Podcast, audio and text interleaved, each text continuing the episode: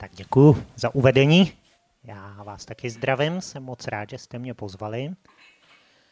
A já už kážu přes 30 let v církvi, takže se mi poměrně málo stává, že bych kázal na něco, na co jsem v životě nekázal, o čem jsem v životě nekázal. A dneska to nastalo. Opravdu na téma radost a smutek jsem ještě v životě nekázal, takže to mě moc potěšilo, to je vždycky taková výzva. A tak o tom budu teďka chvíli povídat. A když jsem o tom přemýšlel, nebo jsem se za to modlil, tak jsem si vzpomněl na dobu, kdy jsem úplně prvně se dostal do kontaktu s křesťany. A to bylo asi v roce 1987, to jste ještě mnozí nebyli na světě, a já už byl dospělý chlap. A tenkrát jsem se, to bylo ještě za socíku, a nějak jsem se dostal do kontaktu s křesťany. A taky vás tu je pár, kdo ještě pamatujete socialismus, tak byste mi potvrdili možná, že socialismus se vyznačoval tím, že všechno bylo šedé, oprýskané a všichni lidi se tvářili na supeně. A já jsem se dostal tenkrát do kontaktu s křesťany a to bylo snad to první, co mě nějak praštilo do očí, že ty lidi se chovali jinak. A v těch lidech byla nějaká taková vnitřní radost. A to opravdu bylo něco, čeho jsem si všiml skoro okamžitě a říkal jsem si, no to je fakt zvláštní. Tyhle lidi jsou úplně jiní. Čím, čím to je, kde to berou? A byla to jedna z prvních věcí, co mě mezi ně přitáhla, abych mezi ně zkusil chodit a nějak jsem začal hledat, co to mají a kde to vzali. A jsem moc rád, že to, co měli, nebo spíš toho, kterého měli, jsem mohl najít i já. A protože se mi dal najít, tak můžu i dneska stát tady a o něco se s vámi podělit. A tak si pojďme chvíli povídat na to téma radost a smutek. A začneme u Boha. Bůh je bez pochyby bytost, která taky prožívá emoce. Není to jenom nějaká nadpozemská, nekonečná inteligence, takový nějaký dokonalý počítač, ze kterého vždycky vypadne to správné logické řešení. Ano, Bůh je vševědoucí a je dokonale inteligentní. Ale je to taky bytost, která prožívá emoce a Bible nám o tom jasně svědčí, že Bůh taky prožívá radost a smutek. Tak když se podíváme na tu radost, tak se můžeme podívat třeba do žalmu 104.31. A tam se píše, Kéž hospodinova sláva trvá věčně. Kéž se hospodin raduje ze svého díla. Tak hospodin se raduje. A tohle je třeba jedna věc, ze které se raduje. Ze svého díla. A protože, k čemuž se za chvíli dostanu, jsme stvořeni k jeho obrazu, tak není divu, že myslím, že mi potvrdíte, že když se nám něco v životě povede, tak se z toho taky radujeme. Protože Bůh nás takové stvořil, a tak Bůh je takový. Raduje se ze svého díla. Ale Bůh je taky někdy smutný a trápí se. A taky najdeme takových míst v Bibli hodně. Podívejme se možná na první z nich, a to je v knize Genesis 6.6, která popisuje stav před potopou. A tam se píše, hospodin litoval, že na zemi učinil člověka a trápil se ve svém srdci. Hospodin se trápil a byl smutný. Proč? Protože lidé hřešili, protože odbočili z té jeho cesty. A zase, protože jsme nějak stvořeni k božímu obrazu, tak jste tu někteří, kdo máte děti a potvrdíte mi, že když třeba s našimi dětmi něco není v pořádku, když jsou nemocné, když vidíme, že se nějak trápí, když vidíme, že nějak si zbytečně komplikují život, tak nás to jako rodiče docela dost trápí a jsme z toho smutní. A to je zase něco, co do nás vložil Bůh a myslím si, že to prožíváme něco, co podobně prožívá Bůh. Takže to je taková první věc, kterou je dobré si uvědomit. Bůh je bytost emocionální také a prožívá mimo jiné i radost a smutek. A jak už jsem řekl, člověk je stvořen k božímu obrazu to znamená, že i člověk je předurčen k tomu, aby prožíval zdravé emoce a to znamená také radost i smutek.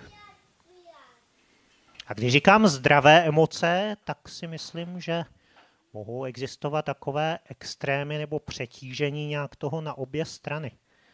A Bůh nechce ani, abychom byli takovým uzlíčkem emocí, někým, kdo je ovládaný výhradně emocemi, ale stejně tak nechce, abychom v sobě emoce potlačovali a abychom je neprožívali.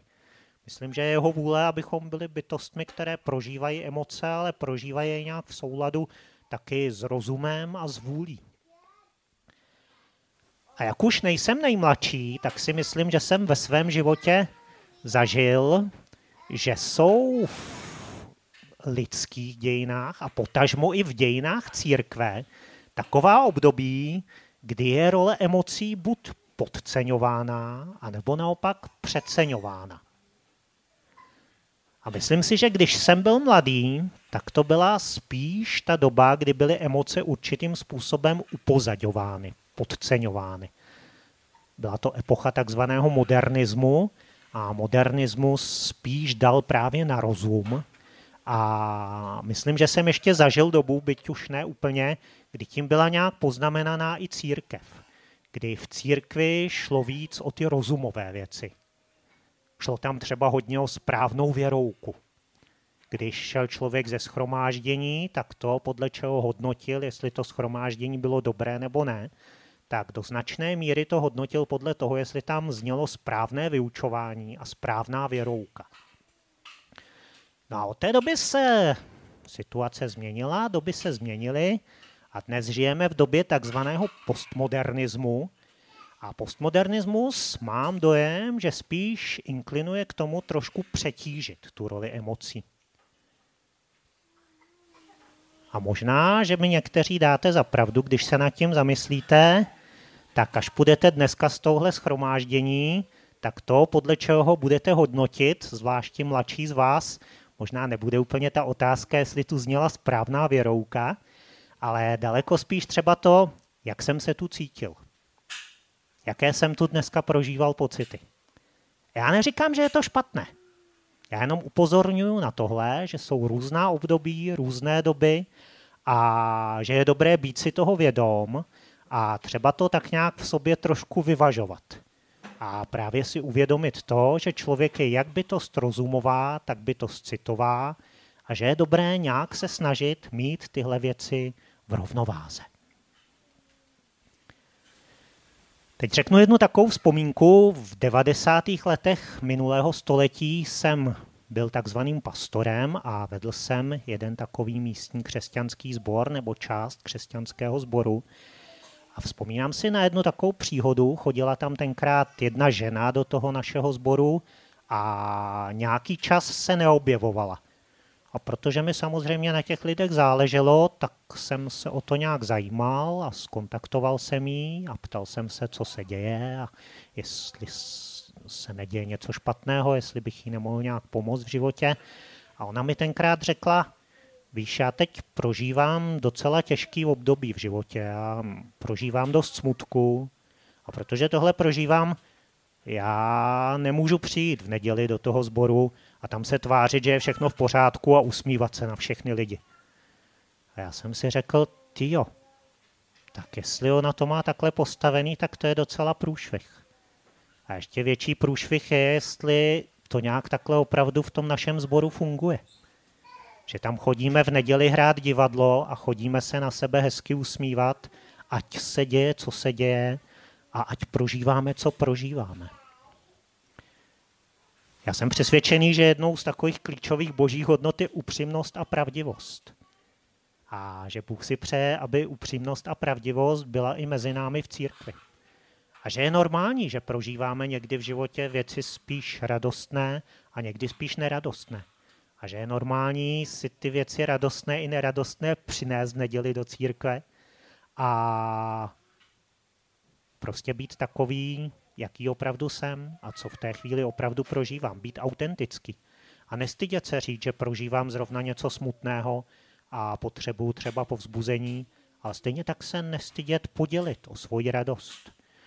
Bibli najdeme verš Římanům 12.15, který nám říká, radujte se s radujícími a plačte s plačícími. Takže to je něco, co by mělo být v církvi normální, co by tam mělo fungovat. Nechodíme hrát do církve náboženské divadlo, nechodíme se tam na sebe usmívat, ať se děje cokoliv a říkat hurá, mám se skvěle, i když to není pravda.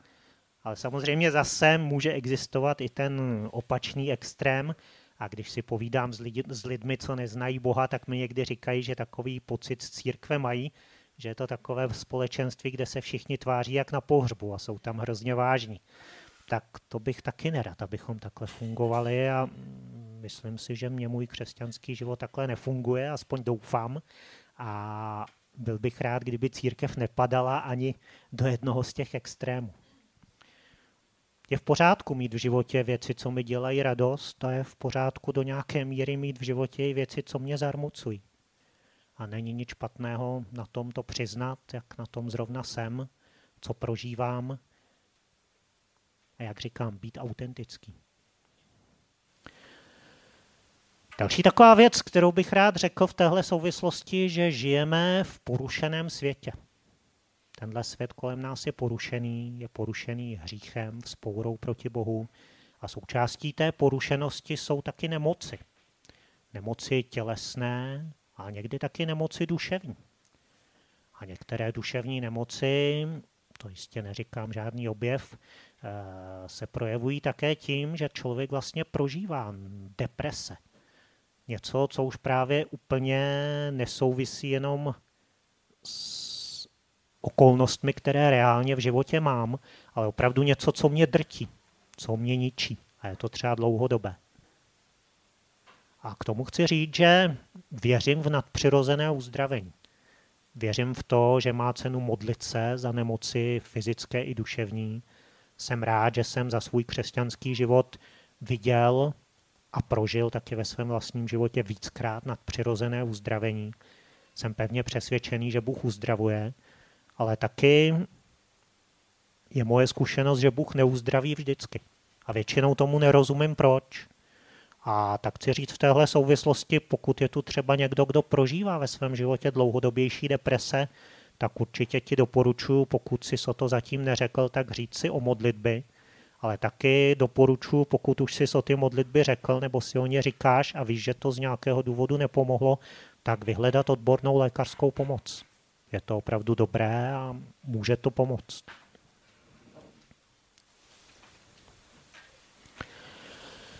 A teď bych pomalu přešel k tomu, že právě v církvi jsem přesvědčený, že nemáme jenom ty přirozené zdroje radosti, jenom to, co vychází z okolností našeho života, ale že tu máme něco víc. A myslím si, že to je přesně to, co jsem tenkrát cítil v tom kontaktu s křesťany, když jsem s nimi poprvé přešel do styku. Že ti lidé mají něco víc. A já jsem přesvědčený, že my máme něco víc. A že má cenu o to usilovat, má cenu o tom vědět a má cenu zatím jít. A proto téma radosti vidím jako velmi důležité a něco, co s tím velmi úzce souvisí, vděčnost. Když bychom se podívali třeba do Koloským 3.15 v Bibli, tak se tam jednoduše píše a buďte vděční. A myslím si, že jestli mám v životě prožívat radost, tak jedním z takových velice důležitých vstupních bodů pro to, aby to mohlo fungovat, je právě být vděčný. A tak já se snažím naprosto plánovitě ve svém životě být vděčný naprosto plánovitě se snažím prakticky každý den si připomínat, za co můžu být vděčný. Protože my Češi máme takovou, přiroz, takový přirozený sklon být přesně opačný, že jo? Mluvit o tom, co není v pořádku, co nefunguje, co je špatně, co je pokažené. A takové věci se bez pochyby najdou. Najdou se asi v životě každého z nás, kdo jsme tady. Já nejsem výjimkou. Kdybych měl mluvit o tom, z čeho jsem ve svém životě smutný, co je špatně nebo co mi připadá špatně, určitě bych o tom mohl mluvit a dost dlouho. Ale jsem přesvědčený, že má cenu se rozhodnout pro tu vděčnost. Že jo, vždycky máme, když máme před sebou sklenici do poloviny naplněnou vodou, tak máme na vybranou, jestli uvidím poloprázdnou anebo z poloviny plnou sklenici. A já se plánovitě snažím vidět to, co v té sklenici je a připomínat si to. Za co můžu být vděčný? Co mi Bůh dal? Co je v mém životě dobré? Za co můžu mu děkovat? Takže to moc doporučuji. Být vděčný a to je něco, co právě není jenom emoce, ale pro co se můžu rozhodnout a praktikovat to ve svém životě.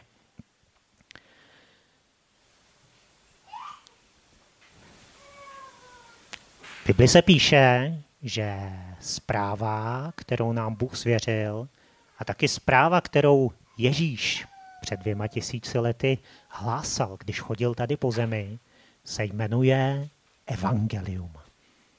A určitě minimálně někteří víte, co znamená tohle slovo. Napovíte mi? Je to bez odměny. Tak se nenamáhej ani. Napoví mi někdo, co znamená evangelium? Dobrá zpráva, nebo radostná zpráva.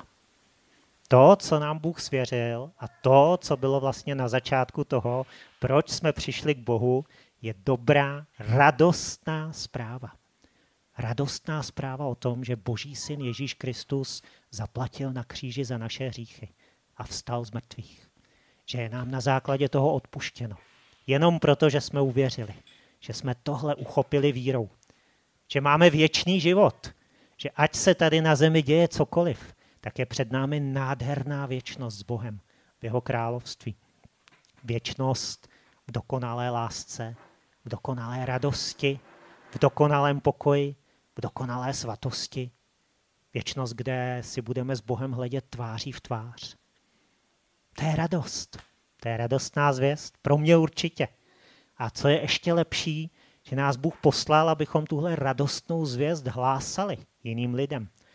A je moje zkušenost, a snad mi to zase potvrdíte, že když sám se dělím s jinými lidmi o tuhle radostnou zvěst, tak přichází radost i do mého života.